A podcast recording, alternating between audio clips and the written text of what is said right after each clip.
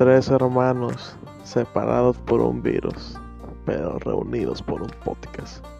Nos encontramos de nuevo en esta en esta convivencia llamada 3H. Es algo maravilloso que muy pocas personas van a conocer, pero a todos les damos el gusto. Bienvenidos y espero que disfruten el comienzo.